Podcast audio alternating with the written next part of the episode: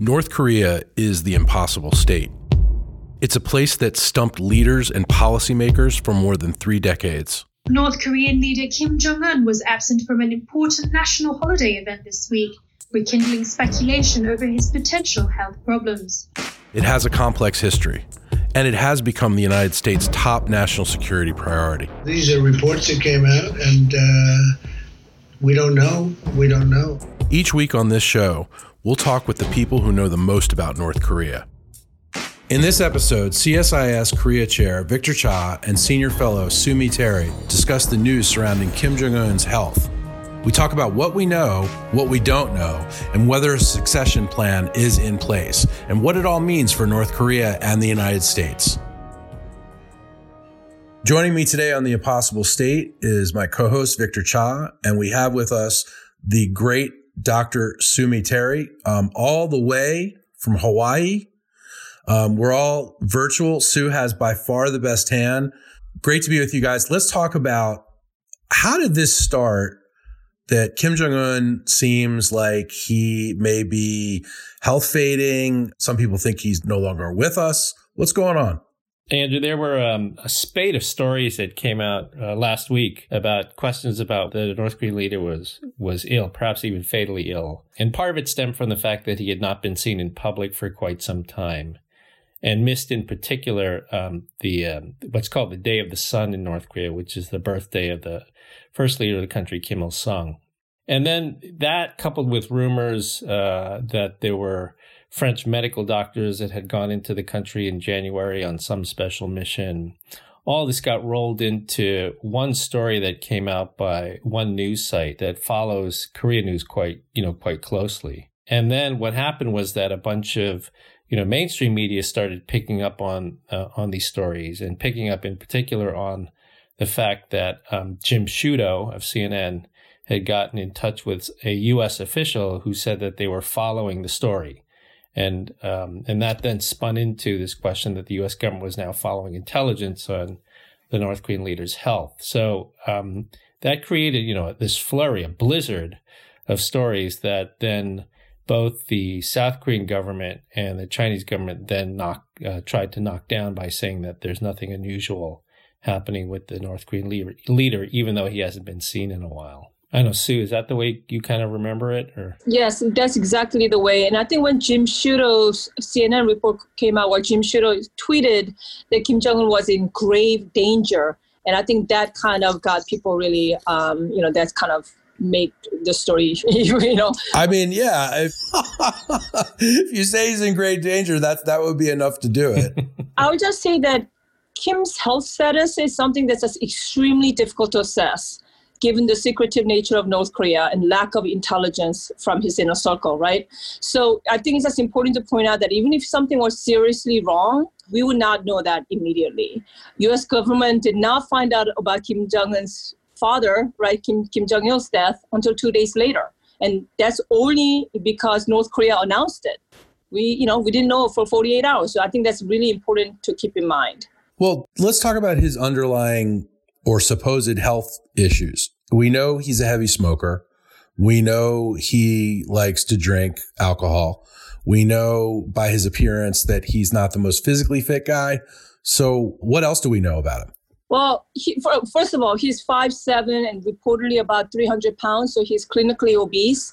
Um, but you're right, he su- suffers from significant number of health issues, uh, including heart disease. We know that his family has a history of cardiac arrest or cardiac disease. His father, Kim Jong-il, suffered a stroke in 2008. He died of a heart attack eventually. His grandfather, Kim Il-sung, also died of a heart attack. And as you mentioned, he has he's a heavy smoker, um, chain smoker, drinks heavily and both risk factors. So intelligence community always considered Kim Jong Un's health as one of the number one wildcards or risk factor um, when assessing North Korea's internal stability situation. So this is he definitely has a lot of health problems. Victor? Yeah, I'm I would not disagree with that. I mean there clearly is a you know genetic heart weakness in this family on the male side. I mean, we see it with the grandfather, the father, and now, and now um, the son.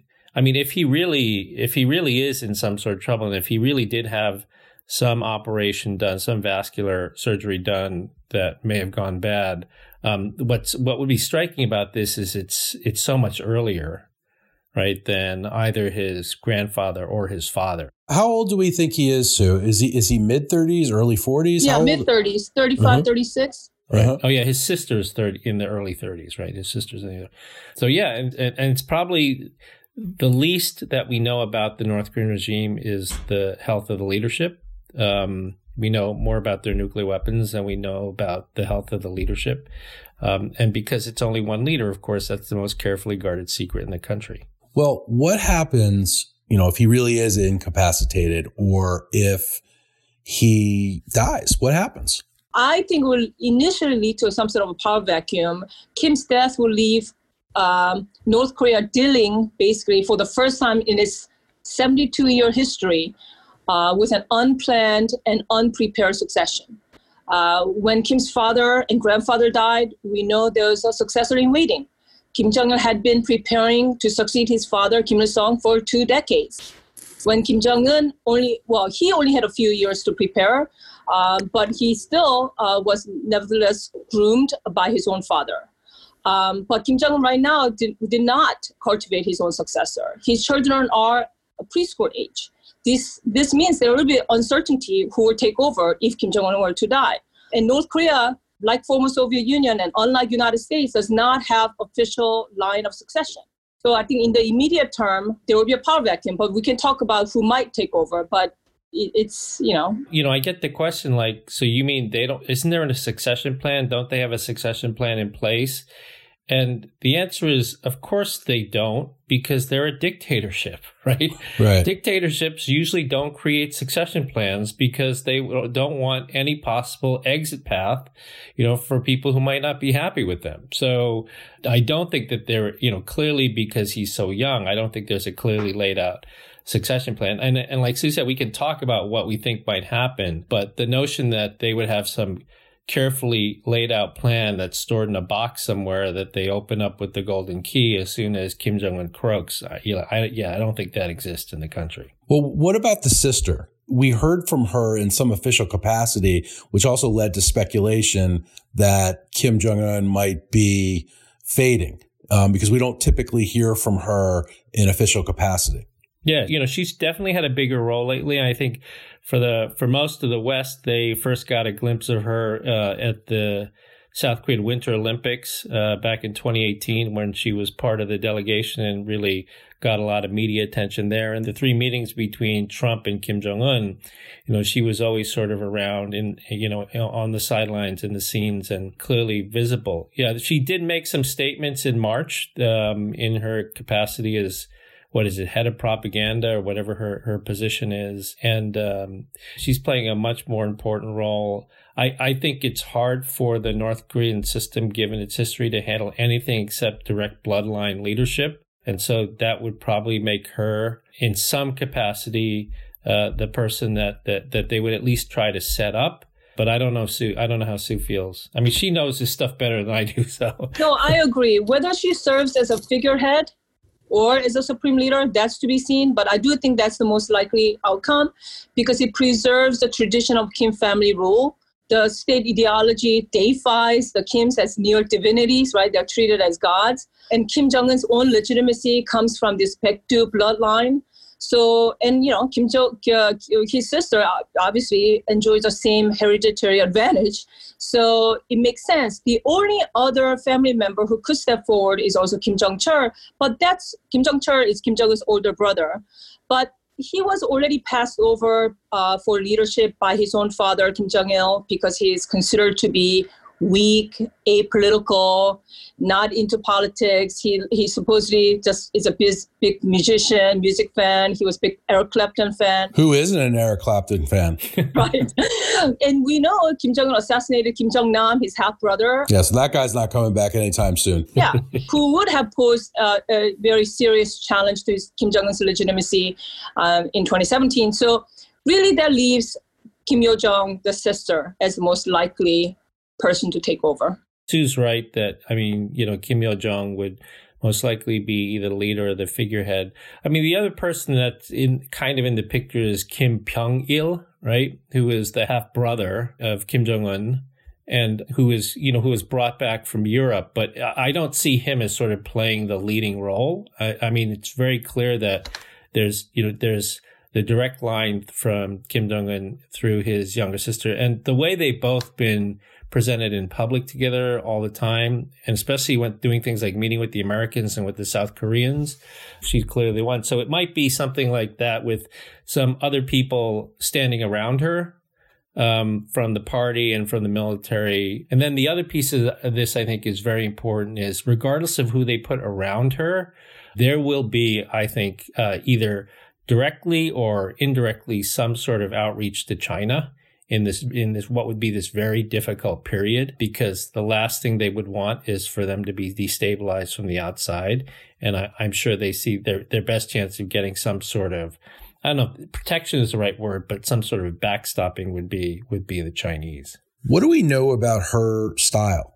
Well, I don't, I don't know if we know a lot about her style. Uh, we know that she's at least one of the most trusted members of Kim's inner circle. Obviously, Kim Jong un himself uh, trusts her tremendously, uh, probably the one person that he does trust. We don't know a whole lot uh, about her views or, you know, what, because we just, you know, she's just been doing basically whatever her brother wanted, um, aiding her brother.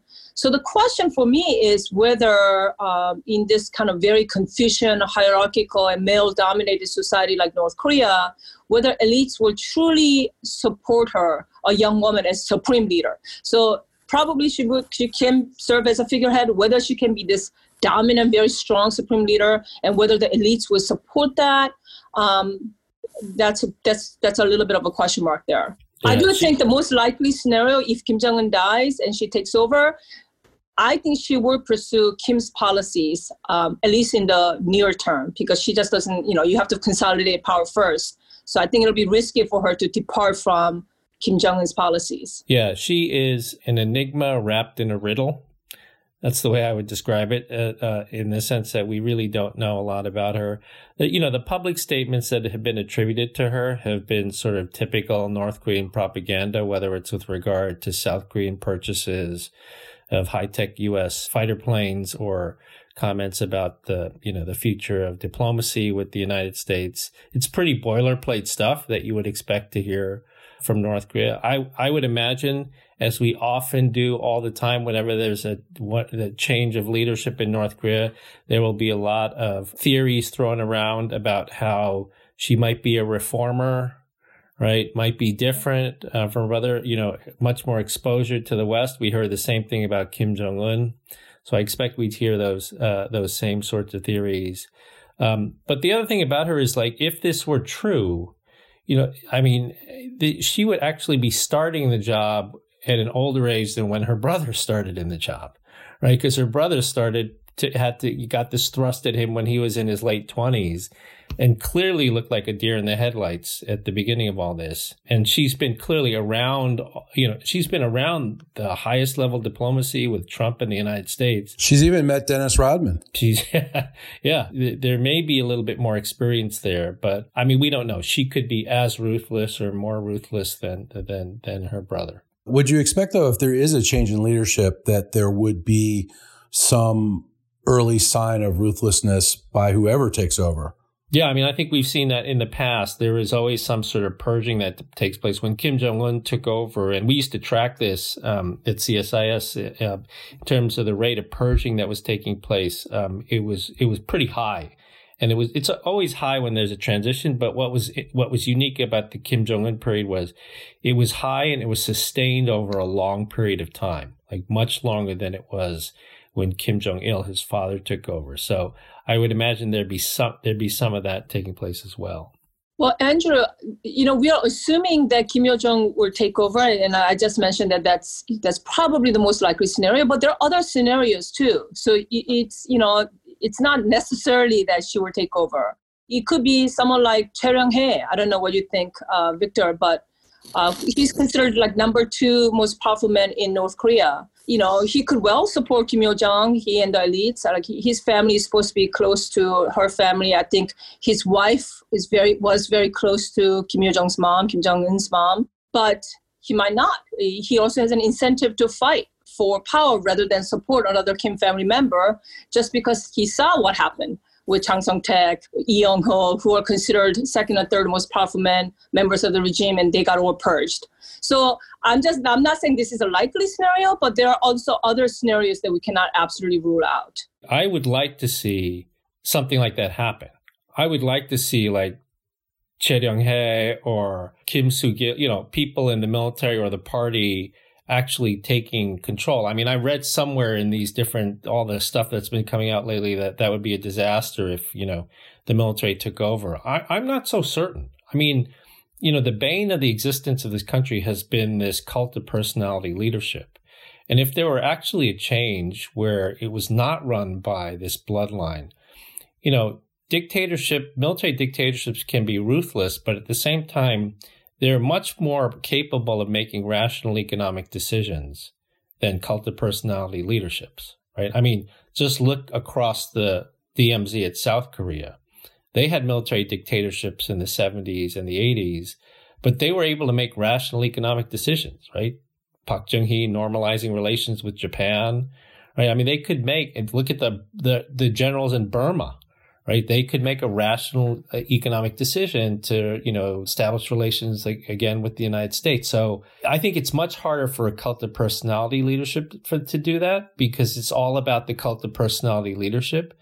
But if you have like a, the party or the military in charge, then they're focused on something else, like the state, right? The well-being of the state. And so, you know, it, it might be ugly, but it might, it might be in the end a better outcome. But if that that works, if somebody takes over, um, but right. the right. most perilous scenario is one in which multiple powerful political military leaders compete for power with no single individual in charge. Now, if that were to occur, I think then you, you're looking at a very unstable situation, right? Uh, because with competing civilian and military leaders claiming to rule swaths of country or battling one another for resources. Whenever I know that in, in the U.S. intelligence community, when we think about instability scenario, this is the high risk scenario. Low probability right now, but still that's a very high risk scenario. Right. And, and then also in that scenario, it raises all sorts of questions about outside actors, right? Because whenever you have competing groups inside who are, you know, who are competing for power in a power vacuum, then there's always the, the appeal to an external patron, you know, and whether that's China or South Korea or Russia, you know, whoever it might be, then that that's when other outside actors get involved. For the United States and South Korea, that would be a very bad that would be a very bad situation. But again, if the dust clears and you have a non-cult of personality leadership there, you know, I think there there may be more potential there for a better future than than if things continue on the path that they've been on under this family regime since the mid 1940s. Let me ask you both this. Um, both of you served in high positions in government that followed this issue very closely. What would you be doing were you in government right now to prepare for outcomes? Well, I mean, the first thing I'd be like, we'd be tasking the intelligence community like crazy, right? to try to get better and real intelligence on what the situation actually is with regard to the guy's health you know, aside from thinking about actual operational issues like, you know, loose nukes, securing this, I mean, to me, like the biggest, bigger questions will be, are we coordinating well with South Korea? Are we sharing intelligence? Are we thinking about this the same way? Do we have the same scenarios in mind? Which I think is difficult but doable with an ally.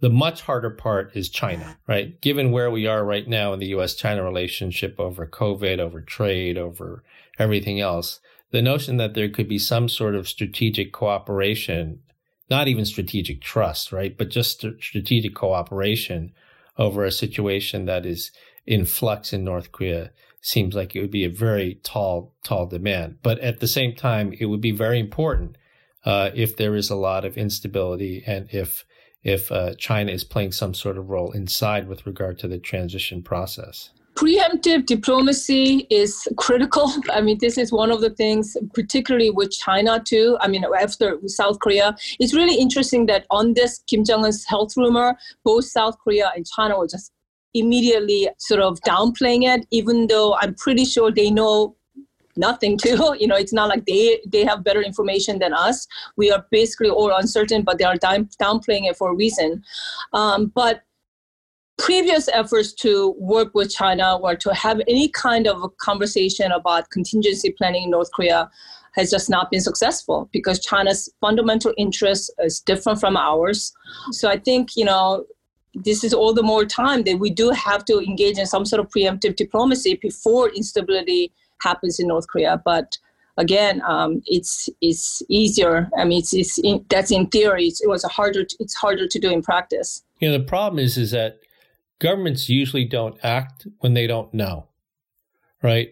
And if you look look carefully, if you parse very carefully carefully what has been said up until you know when we've recorded this podcast on Friday afternoon, if you look carefully at what's been said, nobody really knows, right?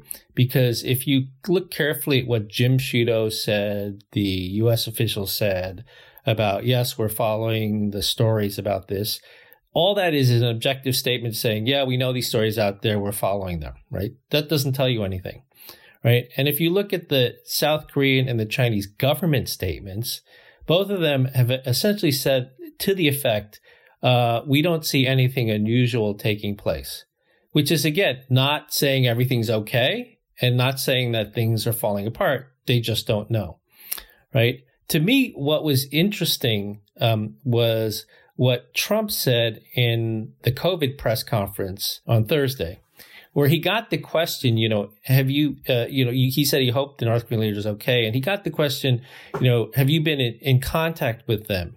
And his answer was, I'd rather not say. Right. Which to me sounds like he's tried and they're not getting a response. And that that to me is very interesting. I mean, I'm, you know, I'm just, I'm kind of interpreting here, but that to me is very interesting because he could have said like, no, or he could have said, yeah, I got in touch with him and everything's fine. But he's, he just said, I'd rather not say, which is kind of a very obfuscating response that makes you think that there's something that's not 100% right here. So, in the intelligence community, how do they approach this? Well, there will be, you know, there will be all out trying to uh, using all sources, um, sort of, you, you know, going to all the human sources, assets we have, try to task them to see what they're hearing. Every form of intelligence will be trying to be used, trying to figure this out. But I'll tell you, it's not it's not easy. That's why I said at the beginning of this podcast, trying to also figure out the health situation of Kim Jong.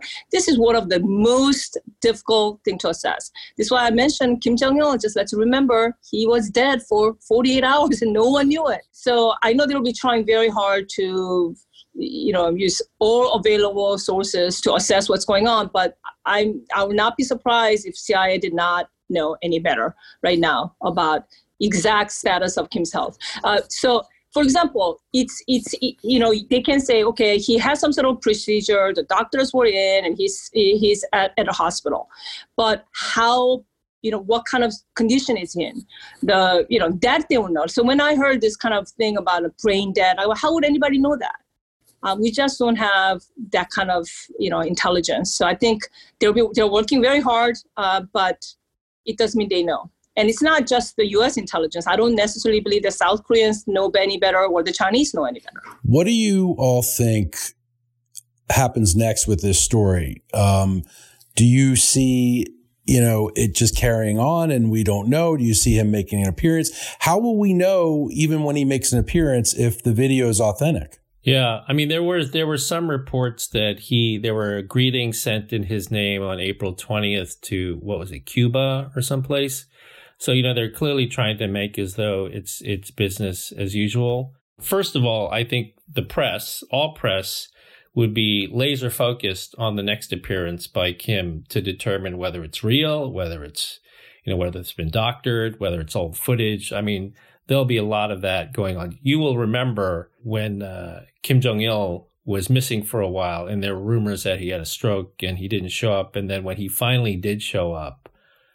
it was clear that he had a stroke, right? You remember that, Sue? I mean, he had lost tons of weight and was using a cane, and it was clear that he had had a stroke. And so, you know, when that moment comes with Kim Jong Un, we'll be able to see. You know, he missed. I think I, I tweeted this out too. People have been focusing on the variety of things that he's missed. The only one that really matters is he missed April fifteenth. That's that's a big deal, right? To miss that day. And so now the next thing people are focusing on is actually Saturday, right? It would be Saturday in North Korea time, which is there's a another holiday, a military holiday, military founders day or foundation day. And so will, you know, will he, will he be at that or will be there pictures of him at that? But I think the way the story goes right now is that every time there's a new rumor, whether it comes out of the Asian press or it comes out of Singapore, it comes out of Indonesia, it comes out of Hong Kong, there's going to be this flurry of people like that, you know, fly to it like bees to honey.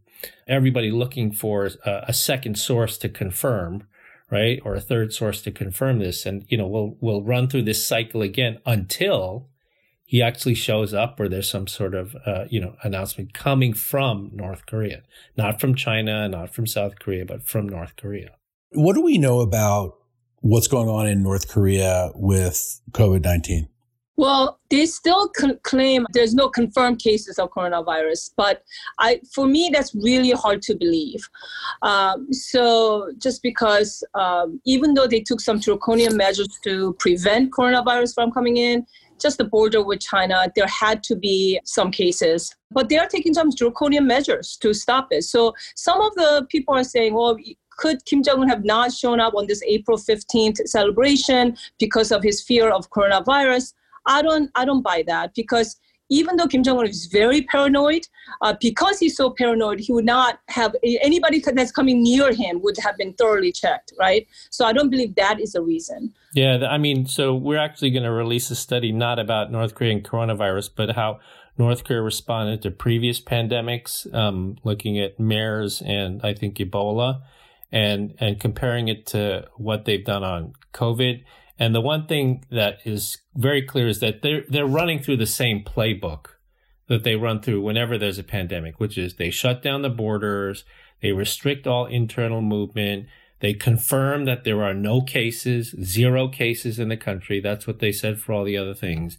But at the same time, they pivot and reach out to South Korea or China for aid or assistance right? And so they're running through that same playbook. But I, I mean, I agree with Sue. It's impo- I mean, there, as I think Sue said in in Foreign Affairs piece, I mean, this country is sandwiched between the two largest and earliest outbreaks of COVID in the world, right? And there's a unique transmission vector from China because of the travel from China. So the notion that there would not be any cases, it's really hard to believe. For all we know, there could have been complications for Kim Jong Un's surgery, and maybe he's got COVID too. You know, we don't, you know, we, we don't know. And and you know, for someone like him who's a heavy smoker, COVID nineteen would not be a good thing for him to have. Could be a major problem. Yeah. What are your friends in South Korea saying to you guys about this? That's really interesting because South Koreans are pushing back hard uh, saying that everything is normal, don't jump to conclusions. That's the message I'm getting from the government officials and even the intelligence folks are sort of all out saying, well, we don't know, we don't know. So my pushback is since we don't know, to also say everything is normal is also a little bit off to me. I mean, uh, we don't know. That's the answer, right? That's curious to me why they are pushing back so hard. And I wonder if that's because if Kim Jong un is not dead and he's still alive but still recovering, that they don't want to offend him right by right. you know having this all, all kinds of speculation about his health. Yeah. Yeah i mean i think that's right. I mean you know the progressive ruling party just got a big victory in the national elections. They want to push forward with the inter-korean agenda through the end of his term in office now that they have this huge majority in the parliament. And they don't want to do things to piss off the north koreans and sort of saying oh yeah we don't know if he may have a heart attack or he may be in trouble. They don't want to they don't want to say that. But like Sue said, you know, there's a fine line, and it's a it's a sort of, you know, it's part of it is sort of the spin of politics is to when you say that um, uh, there's nothing unusual that we can track happening, that then turns into everything's normal versus we just don't know, right? And I think the objective reality is it's not that everything is normal. We just don't know.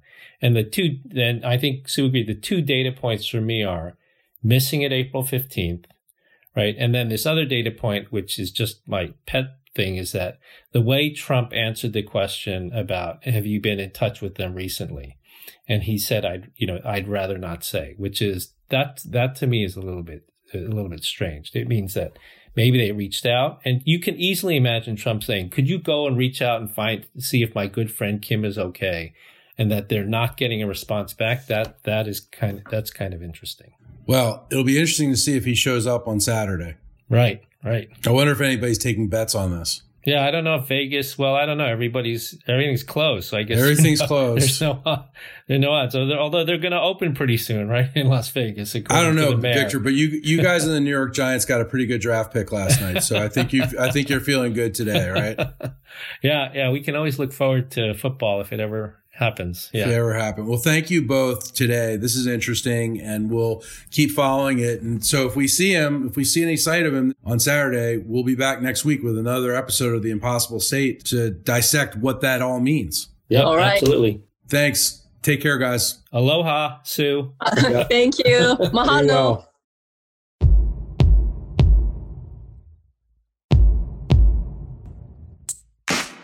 If you have a question for one of our experts about the impossible state, email us at impossiblestate at csis.org.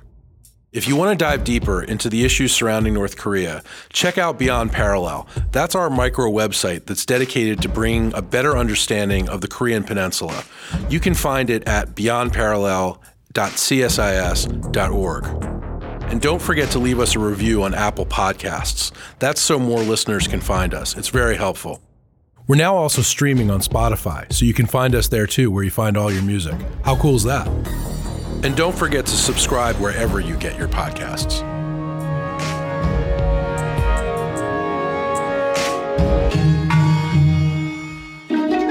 This is The Impossible State.